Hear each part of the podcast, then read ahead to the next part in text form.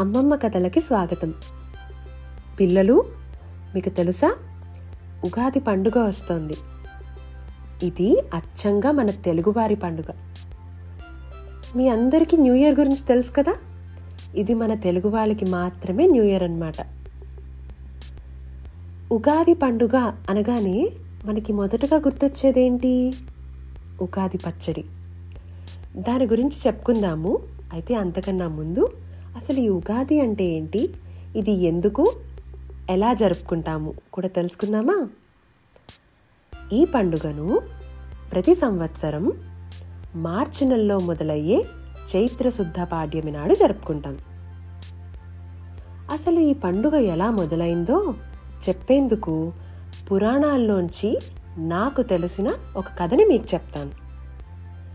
బ్రహ్మదేవుడు అదే మన సృష్టికి మూలమైన ఆయన దగ్గర నుంచి సోమకాసురుడు అనే రాక్షసుడు వేదాలన్నిటినీ దొంగలిస్తాట అప్పుడు విష్ణుమూర్తి మత్స్యావతారంలో అంటే చేప వేషం అన్నమాట ఆ అవతారం ధరించి ఆ రాక్షసుణ్ణి చంపి ఆ వేదాలను తిరిగి బ్రహ్మకు అప్పగిస్తాట బ్రహ్మదేవుడు ఆ రోజే మన సృష్టిని మొదలు పెట్టాడు అని మన పెద్దవాళ్ళు కూడా చెప్తుంటారు.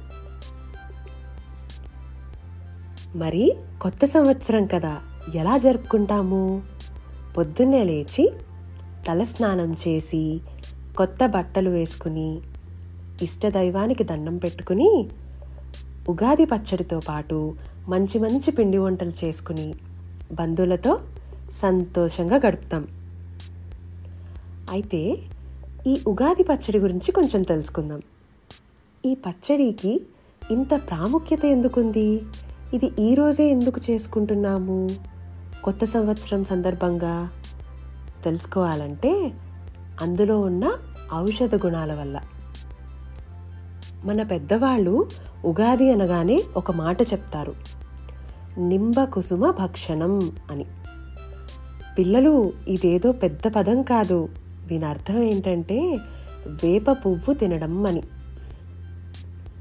ఇది పచ్చడిలో ఒక ప్రత్యేకమైన పదార్థం అలాగే ఒక ప్రత్యేకమైన ప్రాముఖ్యత కూడా ఉంది ఈ వేప పువ్వుకి.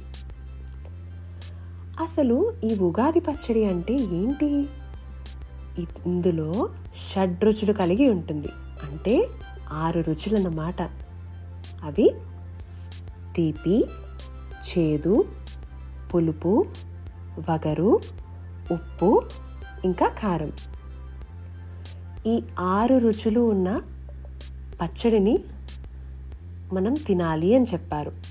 దానికి సంకేతం ఏంటంటే మనం మొదలు పెట్టబోయే ఈ కొత్త సంవత్సరంలో మనకి రాబోయే మంచి చెడులు కష్టసుఖాలు అన్నిటినీ ఒకేలాగా మనం స్వీకరించాలి అని ఈ పచ్చడి యొక్క